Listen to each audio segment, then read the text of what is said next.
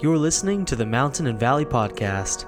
This podcast exists to encourage, empower, and equip you to share your story and with it, the gospel. On today's takeaway, Mike and I are discussing the importance of treating someone like a person and not a project when sharing your faith with them.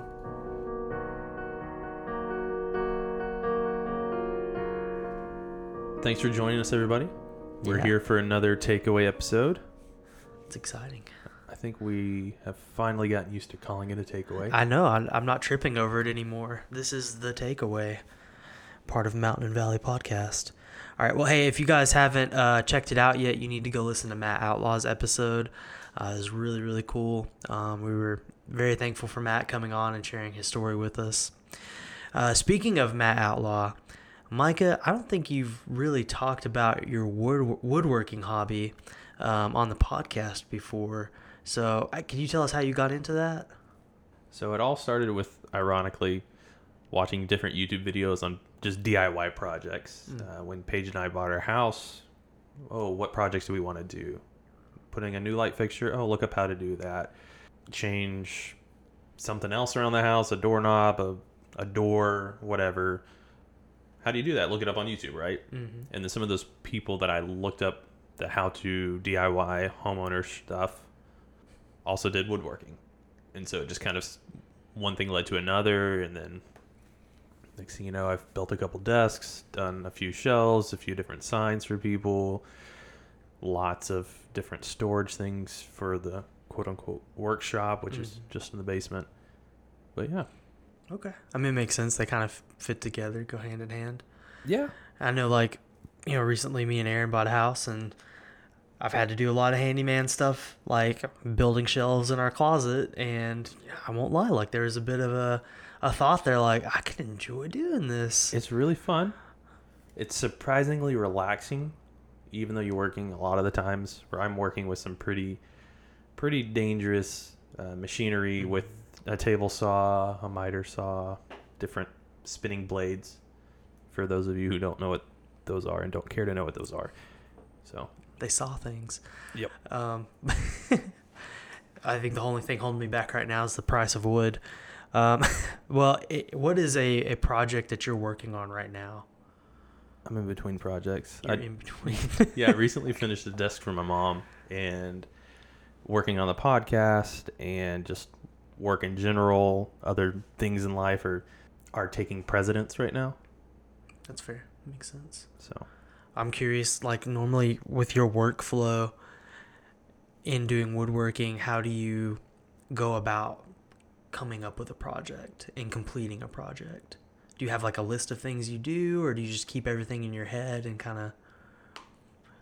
so uh, right or wrong, my workflow is I have an idea or somebody has a request. I sketch out a design. If I'm feeling really fancy about it, I'll do a 3D render of it in free software called SketchUp, which is not very intuitive or user friendly, but it works once you figure it out. Kind of come up with rough estimates and then kind of narrow that into actual dimensions. And from there, it's just getting the wood, cutting the pieces. Um, you typically will do a dry assembly, which is just putting all the pieces together temporarily to make sure it all fits together. And then you go back and whether it's uh, some specific fancy joinery or screws and glue, put it together. Hmm. Okay. I'm just thinking through like as I was preparing for this episode, you know, I don't do woodworking, but I do a lot of other stuff where I just like to make things. And it's always a little forceful. It's like I have an idea and I'm going to force it into creation. I'm going to make it happen. Um, I'm going to make all these plans and drafts and stuff in order to get it to happen. And you know, it just came to mind because today I, we want to talk about what it means to treat a person as a person and not as a project because those are two very different things. Um, so, you know, going into that a little bit, today we're discussing how we should treat people when we're sharing our faith. Um, this is actually going to be the first episode in a series of discussions about sharing our testimonies with neighbors and friends. let's get into it a little bit. What do we mean when we say treating people like projects? So it's common, I feel like, in evangelism that people go in with, like you said, this game plan, the this instruction manual, if you will, of first I'm going to say this, and then I'm going to say that, and then I'm going to ask this question and point to this scripture and that scripture and this checklist of things. Like, oh, in order to move to step two in the instruction manual, you got to complete one. Whereas people don't work that way. You know, you may introduce yourself to somebody and then they don't want anything to do with you and you're done. Or you may hit it off and become best friends and there's so many different variables because people are different and they require different things. They have different needs and have been different places. So you can't have this cookie cutter game plan. Uh, people require flexibility. Yeah, I agree. I think another part of it too is um, we as Christians tend to add it as part of our growth checklist where it's like, you know, I, I need to pray for 10 minutes every day. I need to spend 30 minutes in my Bible every day. I need to go to church on Sunday. I need to be in a small group or a Bible study or whatever you want to call it. And then I need to be sharing my faith with somebody. And the person that we're sharing our faith with just gets lumped onto this checklist. And, you know, we'll just kind of rush through a gospel presentation or sharing our testimony in three minutes or something like that um, just because we want to check it off of our list and get it done. Yeah, and I'm not saying, or I'm I'm not saying, I don't think you're saying any of those things are necessarily bad in and of themselves, but when you do it religiously, habitually, and it's very mechanical. I, I feel like it's a good word for this analogy. It's not organic and it's not authentic. Then it becomes a bad thing. So if you're being legal about it, that's when it stops being, in my opinion, the right thing. Again, reading your Bible, praying every day, going to church weekly, being in a community and sharing your faith, those things are all good things. But how you go about it absolutely matters. Exactly. What ultimately the question is, what is your heart behind what you're doing? So going back to woodworking, um, if I so for example, I mentioned I had to build shelves for our closet. That was a necessity. That had to happen. Um, otherwise, we would have nowhere to hang our clothes. And I will admit, we're still working on that project. So sorry, Aaron, um, a little behind on that one. But that was something that was a necessity. Work around the house is things are things that have to happen. It's not something that comes out of necessarily a, a desire to make something. Whereas woodworking, um, you know the the craft of of carpentry, if you will. You have a, a passion for making something, bringing something from nothing. Like you see, uh, this might sound off, but like seeing a stack of wood and saying, I could see turning that into a chair. Oh, that's not far off at all. And there are people that care about the process and not as much the end result. Whereas on the flip side, there are people that don't care about the process and only care about the end result. And I think ultimately, like that's just what we're getting at is: Are you treating someone like there's something that's on your your to do list that's housework that has to get done, or are you treating them like a passion project, something that you really care about deeply and want to see done right? What are some ways you, Micah, or myself at some point in this discussion uh, that we that we've seen this done in missions or, or outreach. Where I've seen people be treated like projects specifically. Exactly. Yeah. Um, the most obvious one that came to mind, and it's here in the notes, but it's really obvious, is our tracts. Yeah, Bible tracts. Bible tracts. Can you explain what those are? Because some people might not know. That's fair. Growing up in the South, the Bible Belt, they were everywhere. Less common today, thankfully.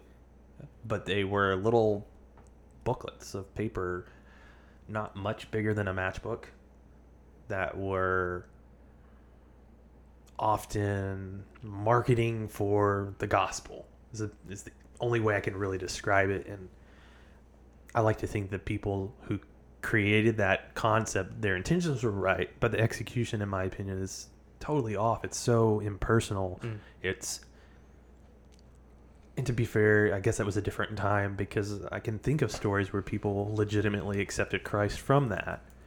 But it was a little booklet that often talked about hell, heaven, who God is, how Jesus died on the cross for us, and it would present the gospel in some way, some more loosely than others. But it was a way that some people tried to share the gospel. And again, it was really impersonal. Yeah. I like that word. I, th- I think a lot of what we're going to be talking about is just the the fact that it's not a personable, relatable thing. It's just very cold. Mm-hmm. It's like shoving it in your face. Here it is. Take it or leave it. I'm gonna go do do my own thing now. Um, another big one that came to mind for me was uh, like preachers on a street corner. Turn or burn. Yes. Oh my goodness. Um, I don't think they're as common as they used to be. I've I've seen a few in my day, and every time I see them, I just like cringe inside. I'm like, dude, that's just not. No, that's not not really the best way to handle this. Um, I don't know anybody personally, and there may be someone out there that has benefited from that. It's often way more harm than good. Again, I like I just said, I, I know some people personally that got saved from a tract. So great. There's some benefit there. Do I think it's the right way? No. However, standing on the corner with a megaphone or with a sign, fire and brimstone, I don't see any benefit anywhere. And again, there may be some I've not seen nor heard of it though. Right. And I, I will say real quick, like I, I I like you have not heard any stories of people who have benefited from that, who've come to faith through that. But I will say I think it's possible for people to use that sort of platform and share the gospel in a positive way where it's not turn and burn messages like you know and by turn and burn we mean like people are going to stand on a street corner and yell at people that they're going to go to hell. Um, and you know I, I think there is probably a way for people to stand on a street corner and just boldly proclaim the gospel and it be effective um, if they're living out the fruits of the spirit like peace patience gentleness kindness Love. love Self control especially. self control. But more often than not, it's associated with very hateful Yeah. connotations. Um, it's it's something that has painted Christianity in a bad light, where people think of Christianity as someone standing on a street corner just yelling at people that they're going to go to hell and they deserve it. Um, and while there are definitely things about that message that are biblically accurate, it's not the only thing in the Bible to talk about. So No, and it, it kind of blows my mind going off on a little bit of a tangent here before I move on is if they say that to a Christian, you're literally wasting your time because the person that needs to hear the gospel isn't and the person you just said is going to hell is likely going to talk to you and say no I'm not and here's why and you Mhm. get into a conversation and then and then what what have you accomplished Yep. priorities. Yep. again it goes back to the heart thing like is your heart to help that person or are you just being really mean to that person?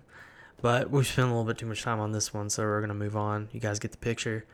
Um, i think another one that comes to mind for both of us is short-term mission trips.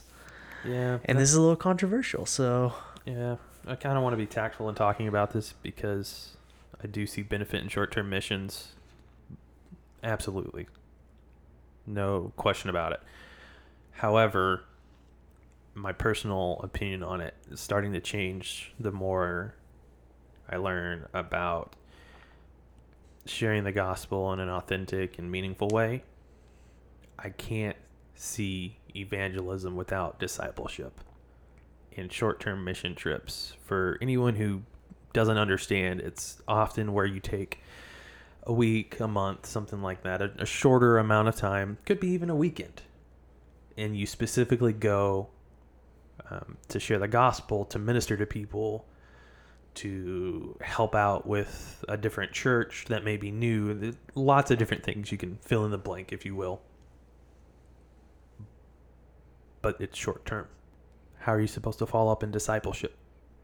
Today, I, th- I think it's possible with technology, but I don't think it's often done. I've been on short term. You've been on short term. We've been on mission short term mission trips together. Even Mm-hmm. I'm guilty of not necessarily discipling those that I shared with. And this is something I'm passionate about. So, how much more likely is it that someone who doesn't necessarily have a heart for sharing their faith like we do is going to? Right.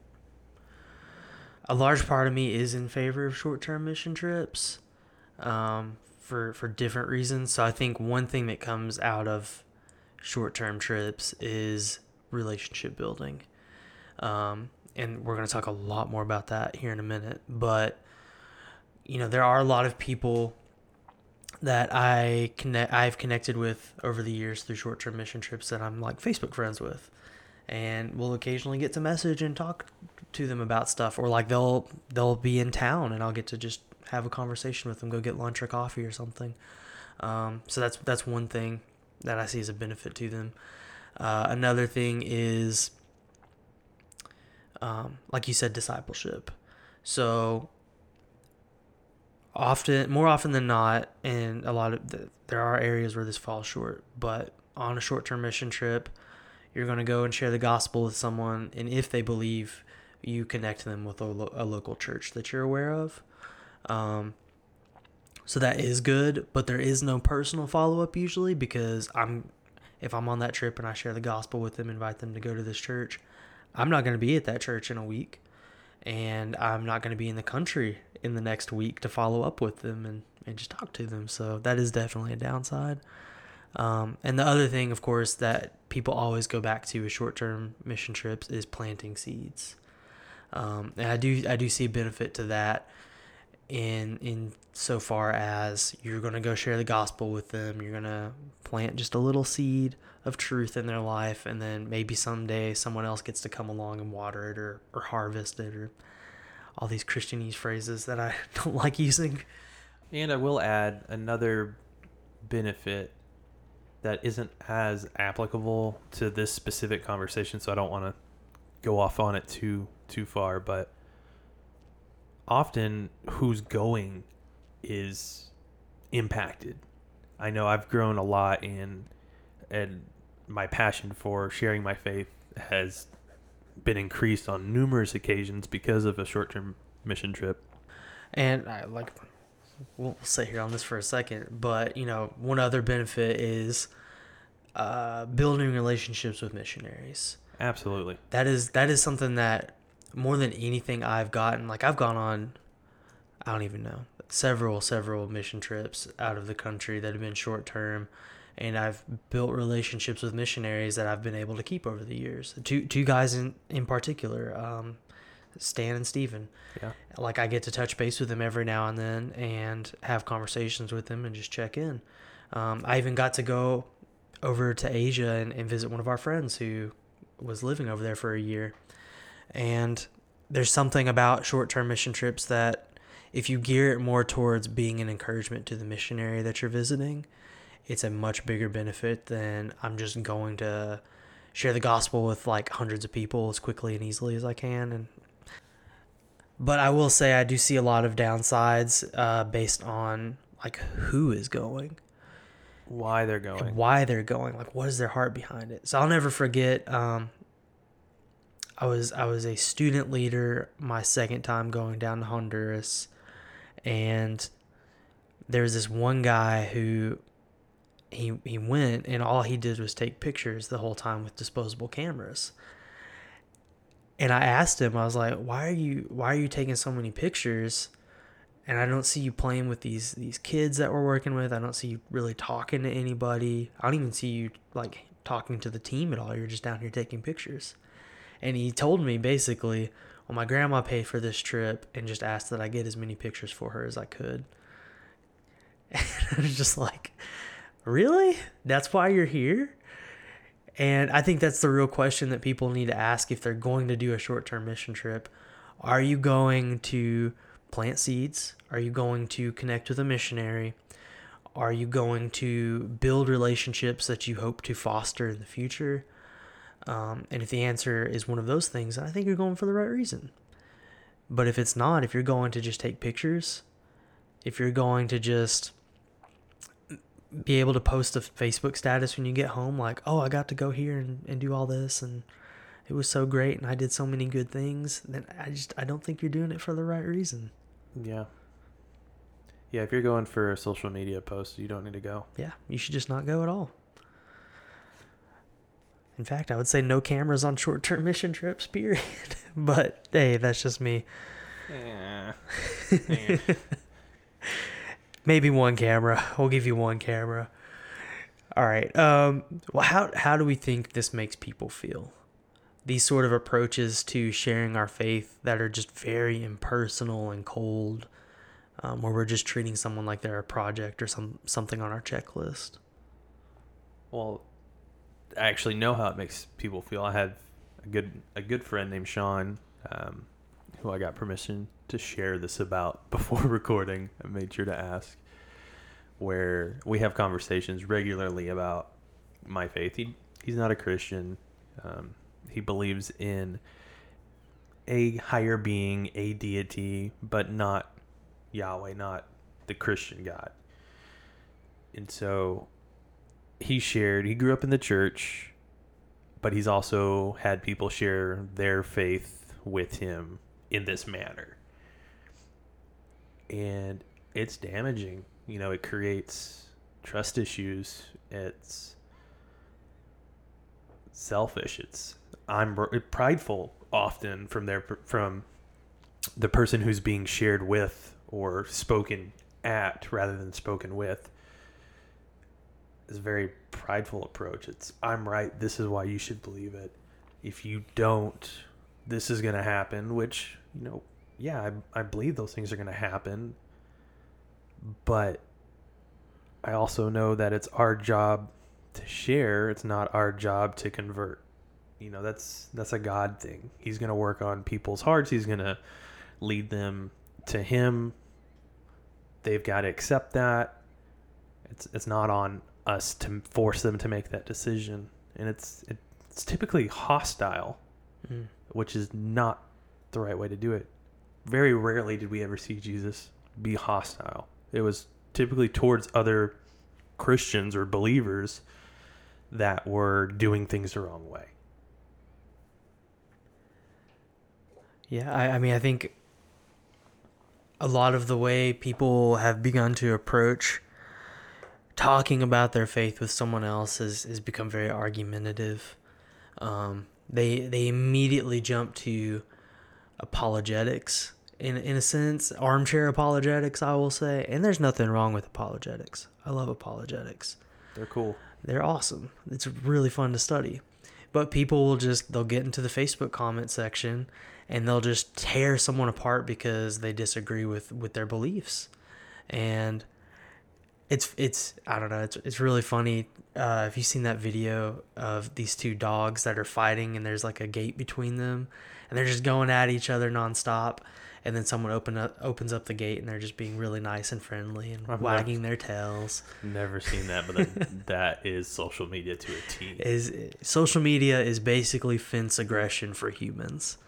Um, you get a lot of keyboard warriors, as I call them. Yes. Absolutely, a lot of trolls out there. Um, but I don't know. That's what I've been thinking about with with this question in particular. I know when when someone it doesn't happen often, but if I say something on Facebook and someone just attacks me for something that I believe in that I've stated, I don't feel good. Like I just feel less than human like I feel like I did something wrong and that this person now hates me, like literally hates me. It could be a friend on Facebook who just attacks something that I say and I'm like, "Well, I guess we're not cuz we're not friends anymore." And it's it's just so damaging. I, f- I feel like when we approach our faith from a point of just I'm going to argue with this person until they believe, I just don't think it's going to work. I don't think you're going to argue someone into heaven. How could it? I'm And I'm using this the strictest sense of the word argue, like Right. Screaming at someone, telling them right. they're wrong. How could you if you're Man, it, it makes no sense. Something that is a free gift and you're threatening.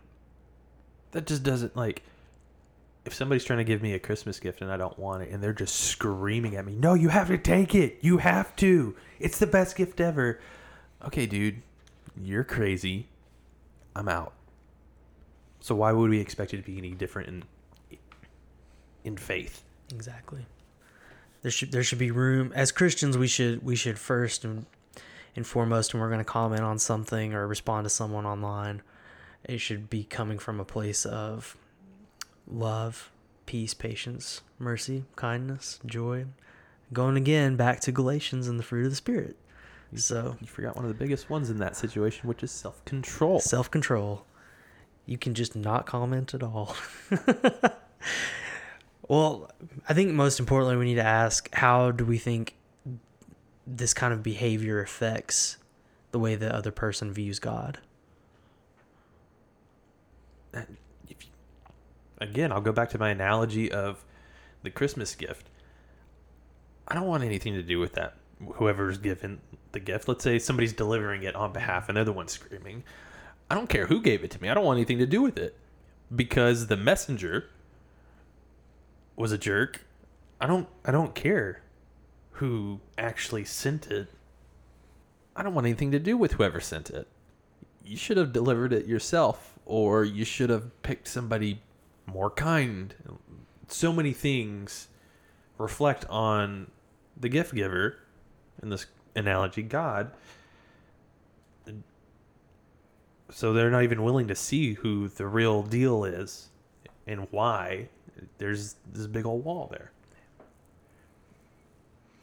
Yeah, I, th- I think of uh, that that Gandhi quote where he says, "I like your Jesus, but I don't like your Christians," I think it's just so true of how people view the church now.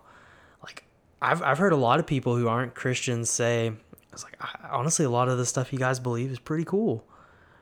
It's pretty awesome, but the way that the church treats everyone who's outside the church is is pretty awful. Like we just we I don't know. I will say we because I've been I've been known to do some stuff too, but you know, as Christians we have a tendency to attack anyone who isn't living out the I don't want to say tenets, but that's the only word I can think of right now. The tenets of the Bible, where it's like you're not living the way that the Bible tells us to live. you just said commandments The commandments. There you go. like where are you going with this that lit degree coming in handy. Um, no, like we, we just we expect people who aren't Christians to act like Christians, and we attack them when they don't, and it's silly because why would they live out the way the Holy Spirit commands us to live when they don't have the Holy Spirit commanding them to live that way? yeah and it, it's like we want it to be a members only club Mm-hmm. when it's, it's not supposed to be at all. Only cookie cutter Christians that have it together can be in church. No, that's not what it's about. If anything, you shouldn't be here. And the people who don't have it together, that need help, that have questions that are flawed, which we all are, I'm so flawed, are the ones that need to be in the church. I'm using air quotes that you can't see because the church isn't a building, but And I think it it ultimately leads to people feeling alienated. that well they feel alienated and they feel as if it's so exclusive that God doesn't want them. Which is bogus. hmm I, I, you know, we just I, at some point, some almost all of us have heard something along the lines of, "I can't go to church. I'm not good enough. God doesn't want me. I'm not. I'm not good enough." I need to get my life together before I go back to yeah. church. Yep. I can't. I can't pray or get saved because I need to take care of these things in my life first. That's It's not like, a no, that's not how. Like that's not the gospel. The gospel is God took care of those things. Jesus took care of those things on the cross, and now you can go to God with all of your imperfections. That is completely man-made. It's from pride. It's look at me, I'm forgiven. I've got it all together. Well, no, you don't have it all together. Yes, you're forgiven. But what are you doing? You're you're wreaking havoc on what Jesus did. Not that you stop it or, or take away the importance or significance, but you're preventing other people from experiencing it and accepting it because you're in the club. Who cares? Now that we've discussed the negative effects of treating somebody like a project, what would it look like to treat someone like a human, which they are, while also wanting to share your faith with them? Micah, do you have a favorite TV show or movie? Nah. Uh, yes, yes, I do. Favorite movie is The Prestige. Okay. So that's actually really good. So we've been friends for a long time. I had never seen The Prestige, and you you just told me multiple times like it's a really good movie. You need to watch it. And I think I think you bugged me about it for a while, and I didn't see it. And then one day I was over at your house, You're welcome.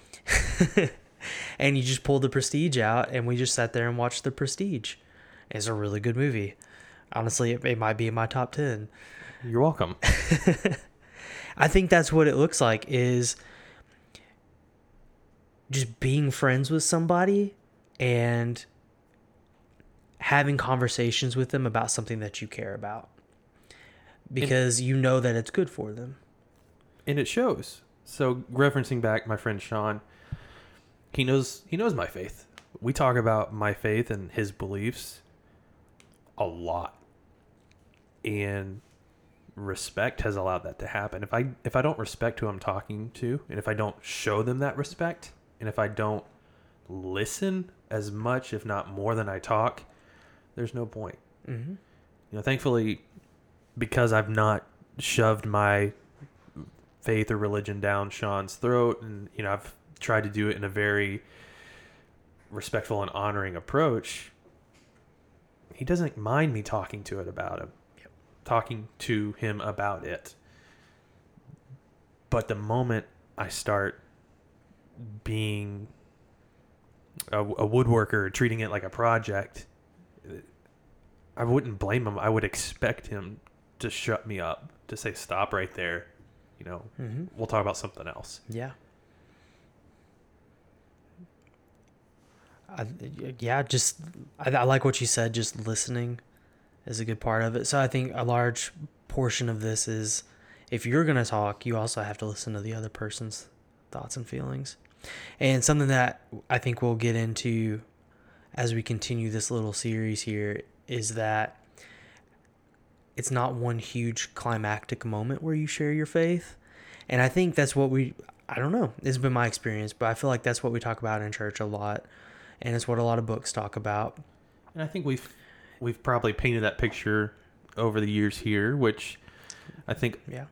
us growing and sharing our faith and as a podcast, hopefully you you as listeners are with us, we're learning that's not quite it. Right.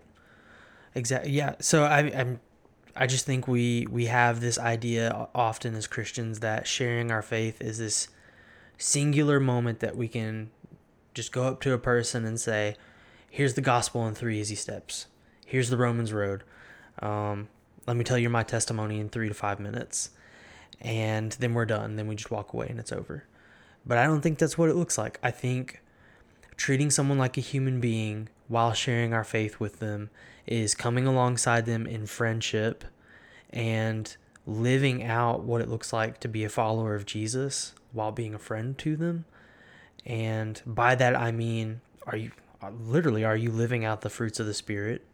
Are you loving God first and then loving your neighbor as yourself? Um, you know, are you are you a good spouse? Are you a good friend? Are you someone who is investing in your community? Are you someone who's taking care of other people? Uh, so forth and so on. And as people see those moments of you living out life the way that Jesus modeled for us to live out, They will see how alive your faith is.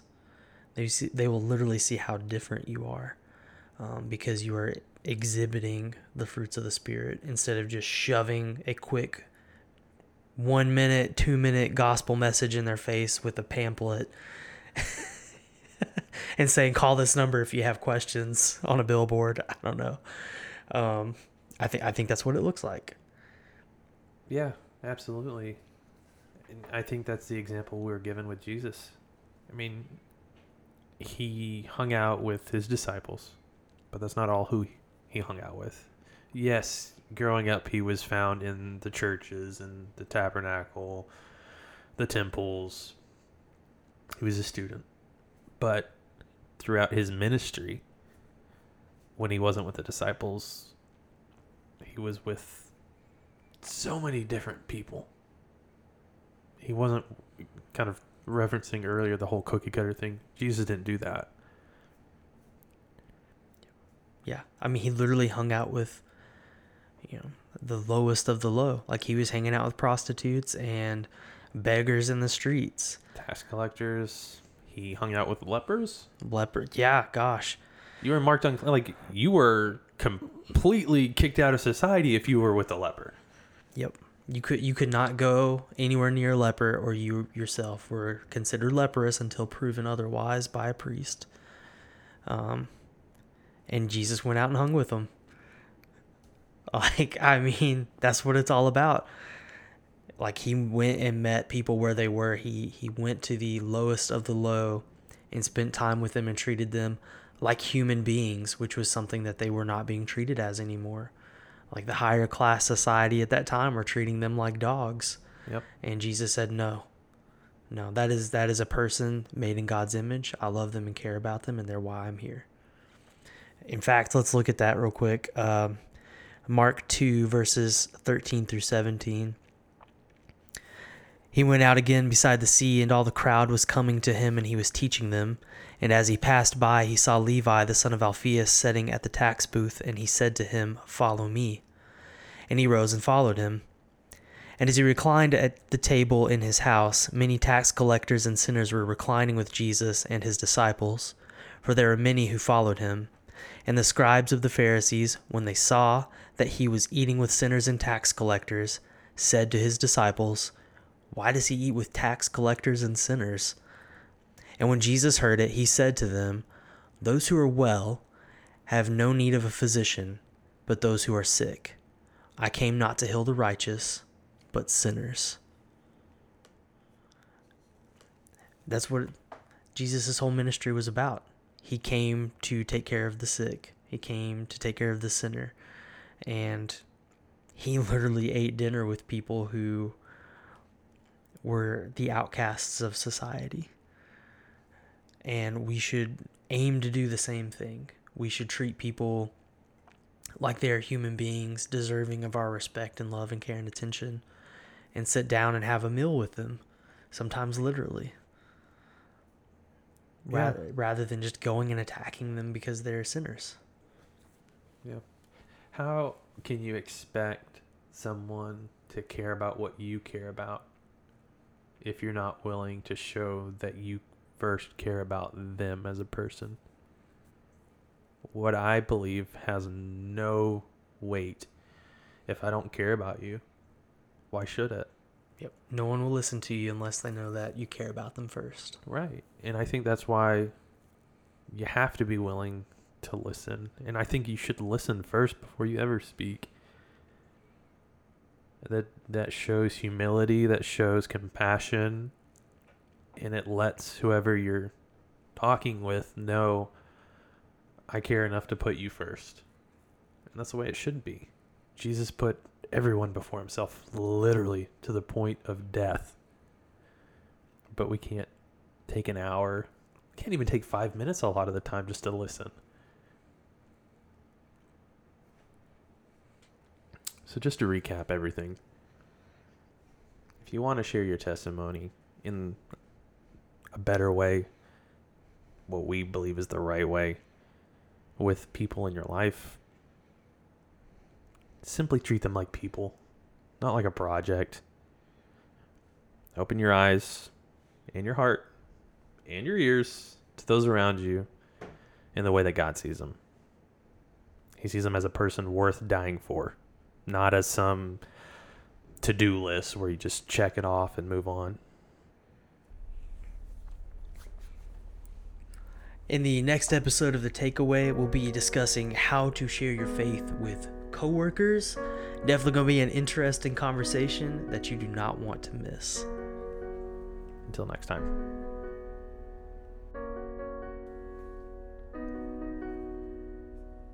Thank you for listening to the Mountain and Valley podcast.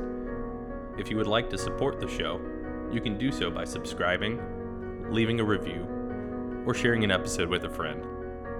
You can also follow us on social media. Just search underscore MV podcast on any platform. This podcast was created and produced by Kip Wilkinson and Michael Horvath. This episode was mastered and scored by J.A. Parkey. To learn more about this project, you can visit mvpodcast.org. Thank you so much for listening. Now go tell your story.